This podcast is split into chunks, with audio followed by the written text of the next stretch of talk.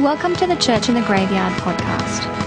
Over the next three weeks, we are taking some time to think about some of the practices we do as an Anglican church baptism, the Lord's Supper, and creeds. These practices can seem somewhat strange at times, but they are all ways in which we celebrate the wonderful truth at the heart of the gospel. That is, our salvation is secure because of what Jesus has done. For more information and audio content, please visit meac.com.au.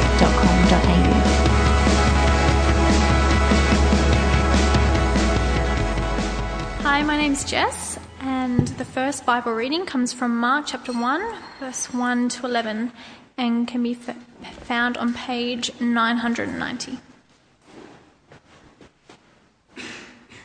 The beginning of the gospel about Jesus Christ, the Son of God. It is written in Isaiah the prophet I will send my messenger ahead of you, who will prepare your way. A voice of one calling in the desert Prepare the way for the Lord, make straight paths for him. And so John came, baptizing in the desert region and preaching a baptism about repentance for the forgiveness of sins. The whole Judean countryside and all the people of Jerusalem went out to him. Confessing their sins, they were baptized by him in the Jordan River. John wore clothing made of camel's hair, with a leather belt around his waist and he ate locusts and wild honey. And this was his message After me will come one more powerful than I, the thongs of whose sandals I am not worthy to stoop down and untie. I baptize you with water, but he will baptize you with the Holy Spirit. At that time, Jesus came from Nazareth in Galilee and was baptized by John in the Jordan. As Jesus was coming out, up out of the water, he saw heaven being torn open and the Spirit descending on him like a dove. And a voice came from heaven You are my Son, whom I love. With you I am well pleased.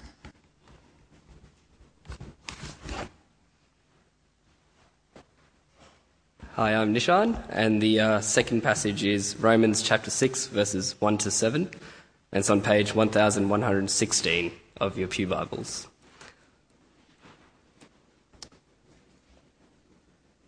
What shall we say then? Shall we go on sinning so that grace may increase? By no means. We died to sin. How can we live in it any longer? Or don't you know that all of us who were baptized into Christ Jesus were baptized into his death? We were therefore buried with him through baptism into death, in order that, just as Christ was raised from the dead through the glory of the Father, we too may live a new life.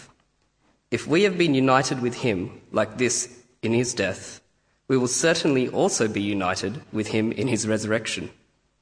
For we know that our old self was crucified with him, so that the body of sin might be done away with, that we should no longer be slaves to sin, because anyone who has died has been freed from sin.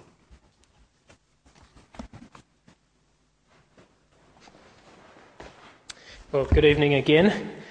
Can I invite you to pray as we uh, come to listen to God's word uh, explained? We've heard it read. Father, we ask you please to be with us this evening and please to speak to us by the power of your Holy Spirit. We pray that uh, we would have open hearts and minds to hear your word, and we pray that you would show us more of what the Lord Jesus means for us. We pray it in his name. Amen. Uh, churches are strange places. Uh, you may or may not be aware of this. Sometimes, when you, have been here for a long time, you kind of stop registering that uh, because we can get used to odd things uh, in the same way as we get used to peculiar features of places we live and forget how, how weird they are. And sometimes it takes a stranger's eye to notice things. When uh, my wife Lauren first met my family, uh, which I, of course, assumed was completely normal. Um, I remember suddenly noticing all sorts of strange things about our family because I was seeing it through her eyes. You know, yes, it is. It is a bit weird that we do things like that, isn't it? Uh, I guess not everybody does have conversations in that way. Uh, perhaps you know this experience. Of course, it wasn't the reverse. My wife's family are completely normal, nothing weird. This is being recorded, you see. So, um, now, of course, it doesn't necessarily mean that the odd things are bad. right? Sometimes they're actually really nice, but seeing them afresh draws your attention to them and makes you think. Over the next three weeks, uh, we're going to be, as a church, drawing our attention to three things that we do as a church family uh, that, when you think about it, are, are a little bit odd. Uh, we're thinking about three practices that you could say are kind of part of our family life, uh, and yet which many of us might have kind of gotten used to and stopped noticing. Uh, we're taking the chance to look again at these practices and what they're about. Uh, these practices are baptism tonight, the Lord's Supper next week, and saying creeds, which we actually don't do that much in church, but we do do. And my hope is what we'll see is that in the same way as some family eccentricities might be odd, but are actually really, really nice, these are practices that when we understand them are, are very beautiful. Uh, they all point to and help us stay clear about the fact that salvation has been achieved by Jesus and what he has done, and we add nothing to it. And being a Christian is not about moving on from the completed work of Christ, but sharing in it, getting connected to it, giving thanks for it, and enjoying it. These are family habits that say some beautiful things about who we are and what we're on about. Well, today, as I said, we begin by looking at baptism. Uh, you've got a sermon outline in your handouts which may uh, help you follow as we go through, shows you the way we're going to proceed. I'm not going to work through one text, but I'm going to notice and pay attention to both the passages we read. Uh, so it'd be great to have a Bible with you as well. First, then, what is baptism? Well, one level, it, it's pretty simple. Baptism is a kind of symbolic ritual action. It involves water, which is used to wash somebody in some sense, although only symbolically. We don't get in and scrub them down. Um, but also, typically, baptism involves an action of going down and coming up in some way. Uh, that's more obvious in churches where they, you know, somebody goes underwater. Um, but it's actually still there uh, in the way we do it, where you dip down into the font. We have a font because we also, as an Anglican church, baptise babies. And, you know, it works both ways with this. Uh, although, actually, it's in the Book of Common Prayer. It's a kind of interesting moment for Anglican enthusiasts. But the Book of Common Prayer is like the Anglican rule book, right? And in the Book of Common Prayer, you're actually supposed to dip babies. Right? You're not just supposed to sprinkle them. You only sprinkle them if the parents say, actually, they're sick and, uh, you know, don't dunk them. So just, you're meant to dip down and coming up. Now, there are actually reasons for that going down and coming up, and we'll see, but just worth noting for now. A couple of other features about baptism. First, um, baptism is always, in Christian churches, in the name of the Father and of the Son and of the Holy Spirit. That's true of pretty much all Christian churches. That is, Christian baptism is always in the name of the God we know through Jesus Christ as Father, Son, and Holy Spirit. That's because baptism is about being joined to and, and connected to and identifying with this God and what He has done. That's why it's also described as being baptized into Christ Jesus in the Bible. Um, Another thing to notice about baptism is it's always done by someone else. You don't baptize yourself. You have to ask for baptism, and somebody else has to do it to you. Uh, this is actually a really good thing about baptism, I think. It points to the way in which salvation is by grace. It's not something we can get for ourselves. So much in life we can take for ourselves, but you cannot take this. Somebody has to give it to you. Before we get too far into the symbolism, however, uh, let's just understand where we've got this practice from. Where has baptism come from? Christian baptism has a key source in John the Baptist, uh, the guy who came before Jesus, Jesus' cousin, second cousin, I think. Um, and we read about him in the Gospels.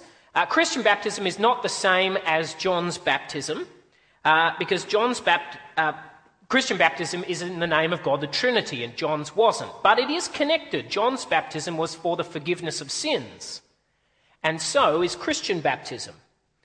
Uh, and the difference is that what John's baptism pointed forwards to in hope, Christian baptism looks back on in thankfulness. That is, the completed work of Jesus Christ, the one who gives us forgiveness of sins. Now, in the Gospels, we read that Jesus himself was baptized. It was a moment in which he was identified and, and took on his role as the one who would bring salvation from sin. And the Gospels tell us that Jesus' disciples continued John's practice of baptism. They baptized people, and it was a way of people publicly identifying themselves with Jesus and his movement.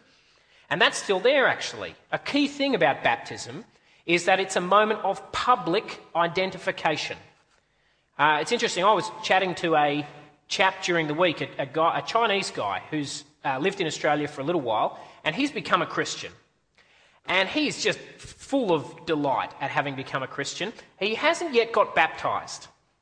And he, he will, I think. But it, that's a really big step for him uh, because back at home, that's the thing that matters. His family know he's become a Christian. They don't really mind. But if he gets baptized, he's stepped over the line. He's really, because he's publicly identified himself. Now, in our Western, we, we, we, don't have that much of, we're not so worried about that. But actually, it's a key thing about baptism, has been from the beginning. But anyway, moving on, Jesus, bapti- Jesus' disciples are baptizing. But then the symbol undergoes an important development when Jesus used the idea of baptism as a way of talking about his own death. Uh, I want to show you this. So if you've got a Bible, turn to Mark chapter 10. You don't have to, I'll read it out, but if you'd like to. Mark chapter 10, uh, verse 38, it's on page 1002. 1002. Uh, the context is that James and John, two of Jesus' closest disciples, they've requested that Jesus give them the places of honour when he's victorious. It's kind of a bad moment for them. They look really dumb. Jesus responds in verse 38 by saying, verse 38 there, page 1002, you do not know what you are asking, Jesus said. Can you drink the cup I drink, or be baptized with the baptism I'm baptized with? See, he's using baptism there, like the cup, as a metaphor for his death. He describes his death as a baptism. It, it, it, it's, it's a great experience that transforms everything and beyond which everything is changed. Now, here's a, here's a key point. I think the reason baptism was a powerful symbol for Jesus' death is because of the way the practice itself suggests death. And we forget this, I think, but actually, there's something a little unsettling about going down into the water, down under the water. Something we shouldn't brush aside. It actually suggests drowning. It hints at death.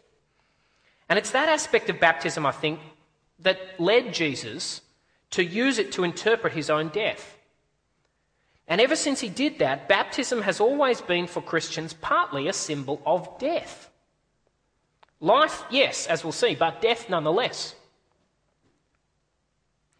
Well, the place of baptism within the Christian faith was sealed then by Jesus' parting command to his disciples at the, after his resurrection. Uh, if you want to look at it later, it's at the end of Matthew chapter 28. But Jesus says, Go and make disciples of all nations, baptizing them in the name of the Father and of the Son and of the Holy Spirit, and teaching them to obey everything I've commanded you. Jesus, that is, commanded his followers to make baptism a key part of how they made converts. It was to be the way in which people took the step into Christian faith. Now, some of you are probably starting to have questions uh, at this point. Don't people become Christians by putting their faith in Jesus? Are you saying people can't be Christians without being baptized? Is that what you're saying? Well, just to kind of calm things down, let me head this off at the pass uh, and say that I think the answer to these questions is yes to the first and no to the second. That is, people do become Christians by believing in Jesus. And yes, I think people can be Christians without being baptized. But let's not just rush from there to the conclusion that therefore baptism doesn't matter after all. Jesus tells his followers to baptize converts. It's reasonable to think, wouldn't you say, that he knew what he was doing.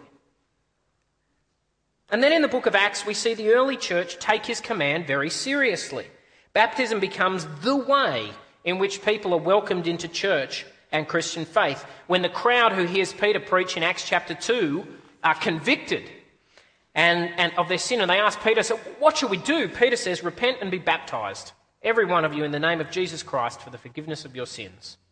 It's reasonable to think, wouldn't you say, that Peter as well knew what he was doing. Uh, just, I'm just going to have a, a minor rant. It irritates me today that sometimes now we don't bother to encourage people to be baptized uh, when they become Christians. Uh, we, you know, people do an evangelistic talk, and people kind of go, "Yeah, I want to, I want to become a Christian," and we say, "That's great. Uh, what you should do is just pray a prayer." Now, there's nothing wrong with praying a prayer; it's great, but Jesus said, get baptized. Let's have some respect for that. Now, this does leave us, though, with some good questions. Okay, so what are you saying about baptized, about baptism and what it means and why it's important? What, what, what am I concluding then? Uh, we'll get to these questions in section four below, uh, but let's just notice that from this point, the practice of baptism, what happened is it starts to shape the thinking of the early church. Um, all through the New Testament, there are these references to baptism. Um, a really good one is in Titus chapter 3, uh, where Titus speaks of how God saved us through the washing of rebirth and renewal by the Holy Spirit. I like that reference because it's a point at which baptism has just kind of become one with the experience of salvation. And salvation is described as a washing. And Titus is actually not that worried about whether, you know, he, he, he's not really talking about baptism, but everybody experienced it through baptism, and so they just kind of come together. And this takes us a long way, I think, towards understanding why Jesus gave us this practice. Because it symbolizes really powerfully what being a Christian means. It helps us get a grip, a real physical handle on what faith in Jesus actually means. Okay, so what does it mean? What, what does baptism symbolize? Uh, well, uh, two main symbolic aspects. On the one hand, cleansing, on the other hand, dying and rising. On the one hand, it's about baptism is about being cleansed. As we've already noticed, it's a symbolic washing, symbolizing the way in which our sins are washed away by Jesus. Baptism, that is, is about forgiveness about the way in which God wipes away our sin and it's genuinely gone. He remembers it no more because Jesus took our sin upon himself at the cross and he did away with it so that we may now stand clean before God. Now, if you want to turn in your Bibles to 1 Peter chapter 3, uh, we get a great glimpse of this. 1 Peter chapter 3, it's on page, sorry, should have checked this in advance. Page 1202. 1 Peter chapter 3 verse 21, 1202. Verse 21, Peter's talking about uh, Noah's flood, and he says Noah's flood symbolizes baptism. What? Not going to talk about that. Uh, if you want to ask a question about it, at the end of this series, in, in two weeks' time, when we talk about creeds, after the service, I'm going to have a question time uh, on all of this stuff. So if you've got a question about that, ask it then. Hopefully you'll have forgotten I mentioned it. There you go. Verse 21, but he says something really powerful about baptism. He says, This water symbolizes baptism that now saves you also. And then he clarifies what he means not the removal of dirt from the body, that is, it's not the physical aspect of baptism, but the pledge of a good conscience towards God. Uh, or, or, pledge can also mean um, the, uh, the, basically the, the request of a good conscience before God. I'll come back to that. But the point is here um, that the ritual, the, the washing of baptism, you see, symbolizes the way in which through Jesus, we stand before God cleansed within, with a clear conscience, clean in our heart. But baptism does not only symbolize cleansing, on the other hand, it also symbolizes dying and rising. Here's the significance of what we noticed before about drowning. Baptism is almost a symbolic drowning and coming back to life. It symbolizes dying and rising with Christ. Paul speaks about it in terms of being buried. We saw that in Romans chapter 6 uh, in our reading when Paul says, Don't you know that all of us who were baptized into Christ Jesus were baptized into his death? We were buried with him through baptism into death in order that just as Christ was raised from the dead by the glory of the Father, we too may live a new life. Baptism symbolizes being connected to Jesus and to the immense thing that happened to him that he died and was buried and came back to life, never to die again. Okay, so it's a richly symbolic action, baptism. Washing from sin, dying and rising from the dead. The language of symbolism, however, is not quite adequate to describe what goes on in baptism. Uh, because the, although it, it certainly is symbolic, when somebody gets baptized, they're not just symbolizing something. They're actually expressing it. They're actually somehow doing it, participating in it. That is, there's, there's more going on in baptism than just symbolizing something. Baptism is actually a way of participating in, sharing in the thing it represents. Now, here's where all our questions come up, and actually, to be honest, where things get a little bit tricky.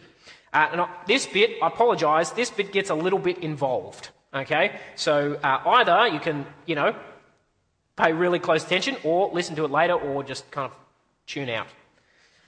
We'll come back to practical stuff really soon.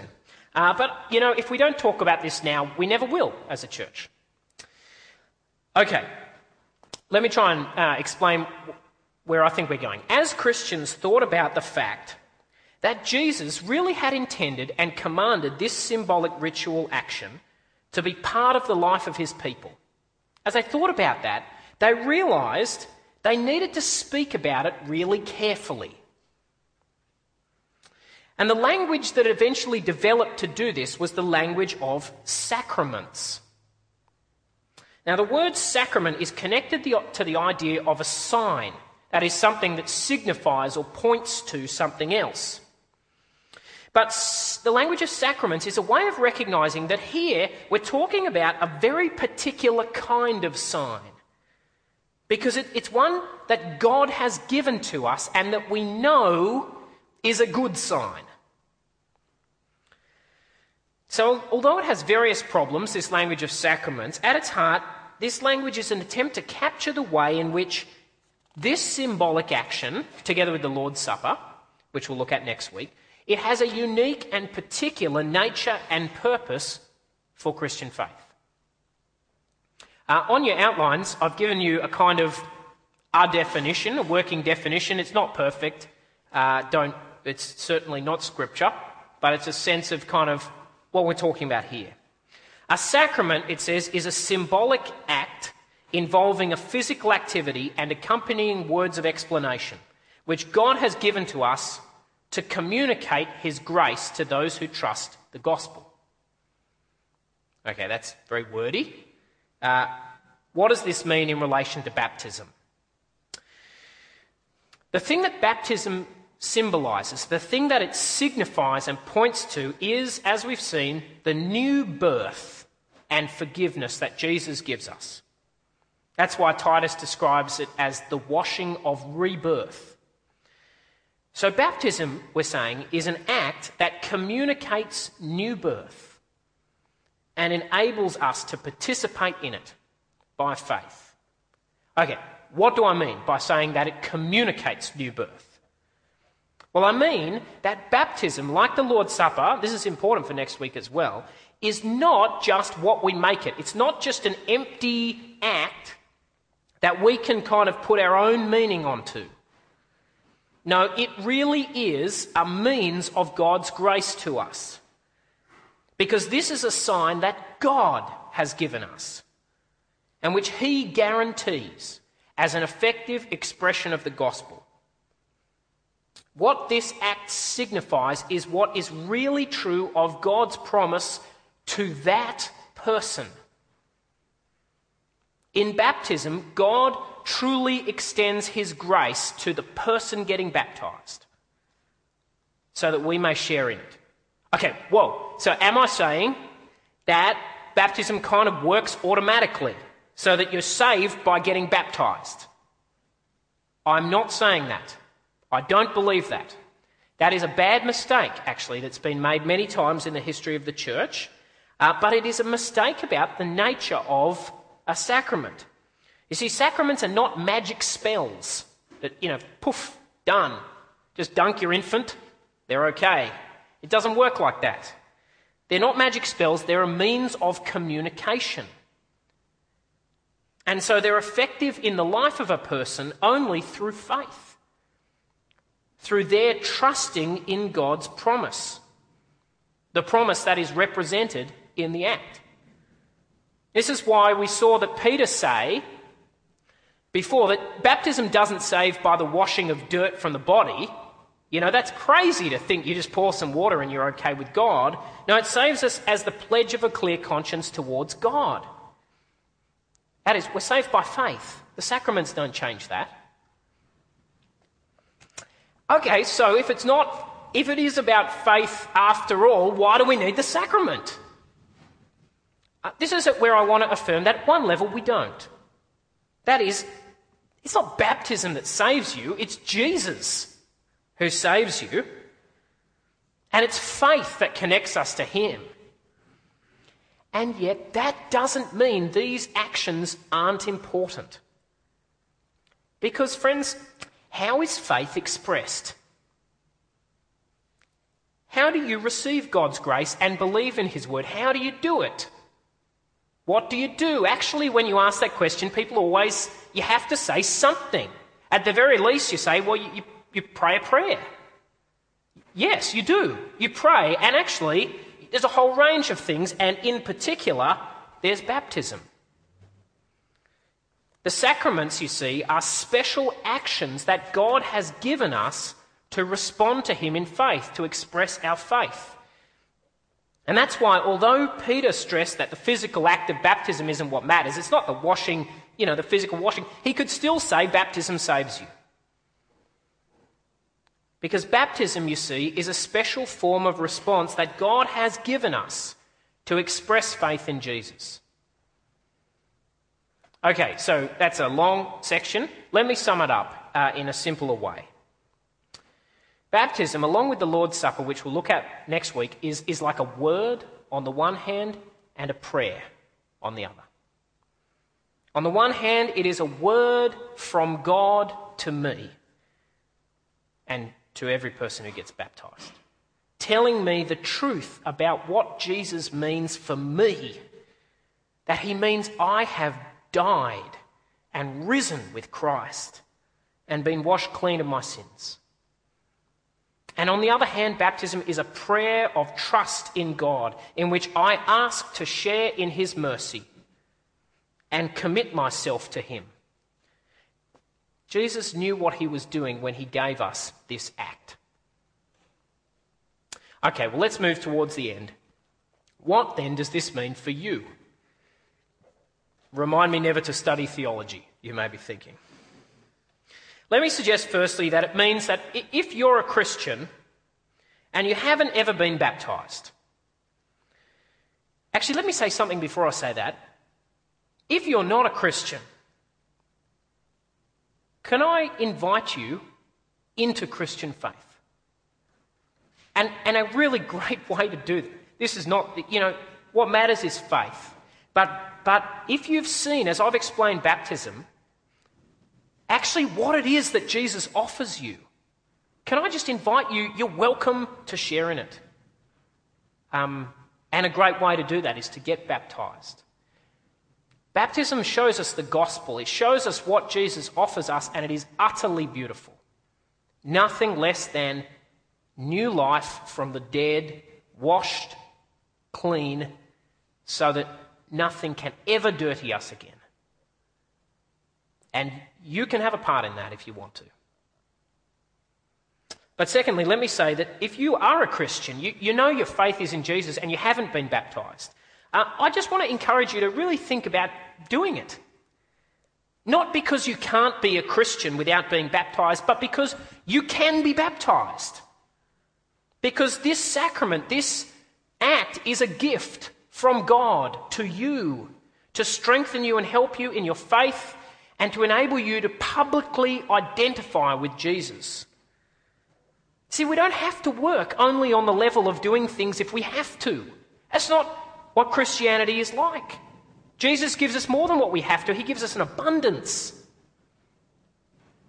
So consider getting baptized. And if you'd like to talk to me about it, yes, best thing in my life to do. So please talk to me about it. Um, this connects to another important point.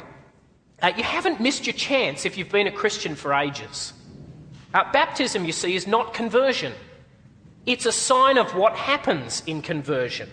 And so it's often done quite close to the time when someone puts their faith in Jesus. But baptism is not the thing itself. And so it doesn't actually matter if the sign is separated in time from the thing it signifies. In fact, part of the point of baptism, I think, is to help those for whom there was no particular moment, no massive light on the road to Damascus, such as people who come to faith over a long period of time, or perhaps people who grow up as Christians. See, baptism is a sign that clarifies our experiences and it shows us what they mean. And that applies too to those here, to everyone who was baptized as a baby. Uh, the practice of infant baptism is contested amongst Christians and for some good reasons. Uh, and yet, I think our Anglican practice of doing it uh, actually has some really good things going for it. Uh, I, we baptised our daughter when she was six weeks old, so, you know, I am on board that train. Um, there are a variety of things to say about this, uh, and if you're interested, um, put it on a communication card. Hey, infant baptism, want to find out more? I'll send you some things. Um, but for now, I just want to point out that infant baptism doesn't not count just because you didn't always believe. In fact, part of the point of infant baptism is that the person who's being baptized cannot possibly express faith for themselves at that moment. They can't do anything except cry and poo.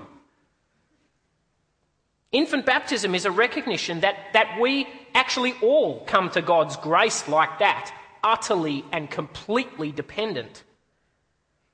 And so let me say that if you were, if you were baptized as a baby, don't feel like it's second rate. Through faith in Jesus Christ, you claim that sign as yours, and it stands over the whole of your life as a profound testimony from God to you about what your life adds up to because of Jesus. It's a beautiful thing.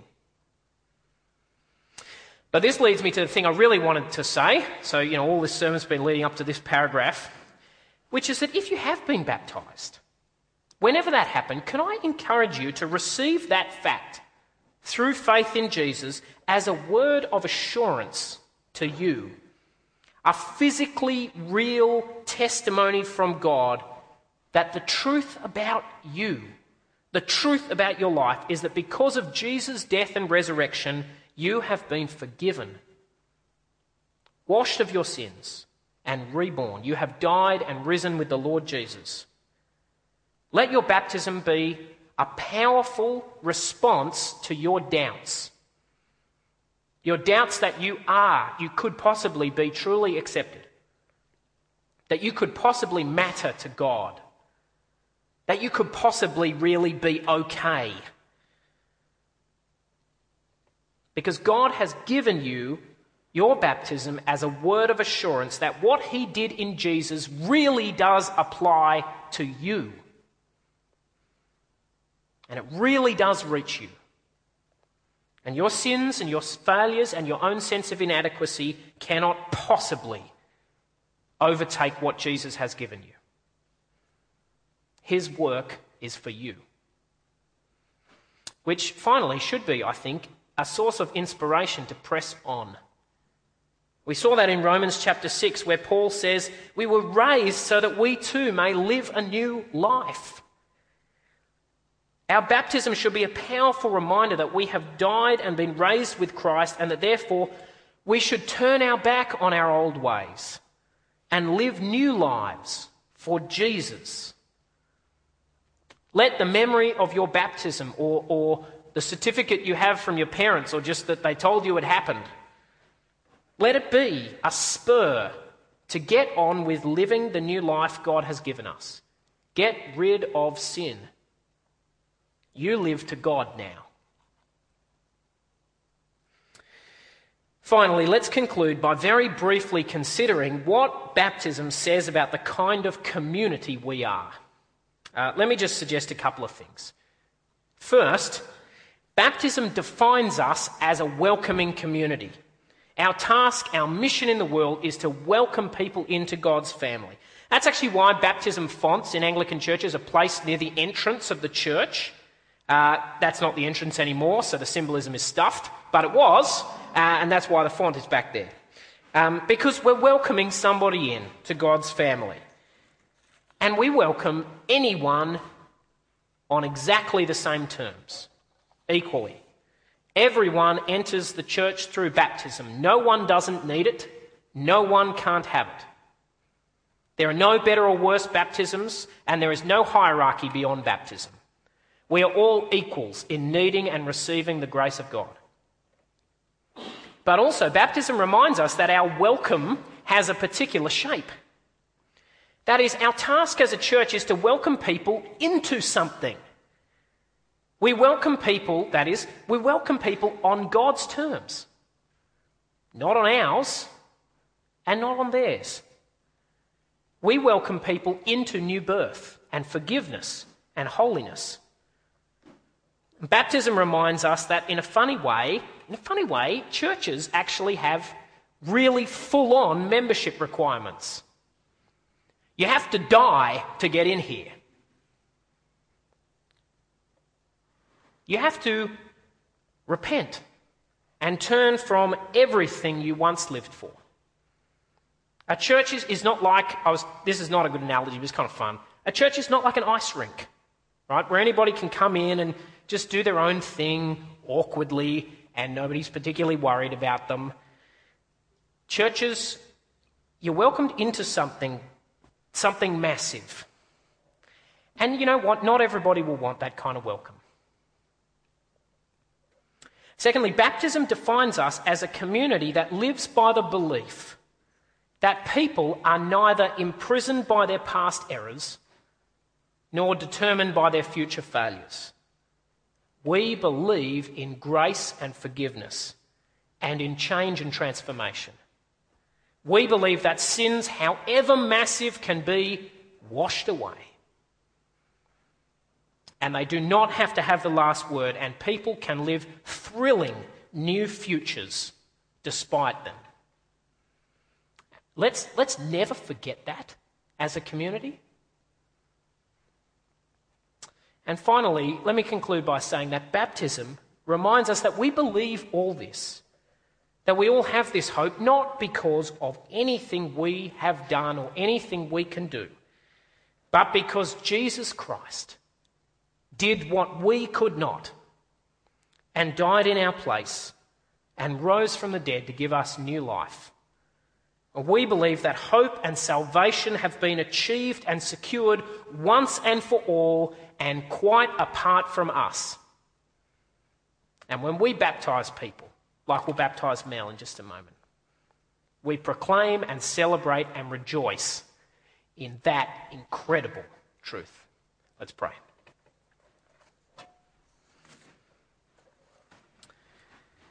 Our Father, we thank you for the gift of baptism,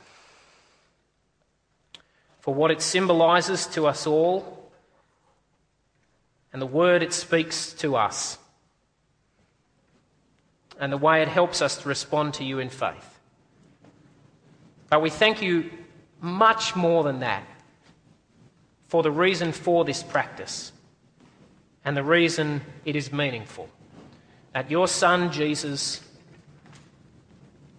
did not seek his own glory, but gave himself up for us to save us, and died for our sins, and rose from the dead that we might live and be forgiven. We thank you so much for this and pray that you help us to enjoy it and rejoice in it all of our days. Amen.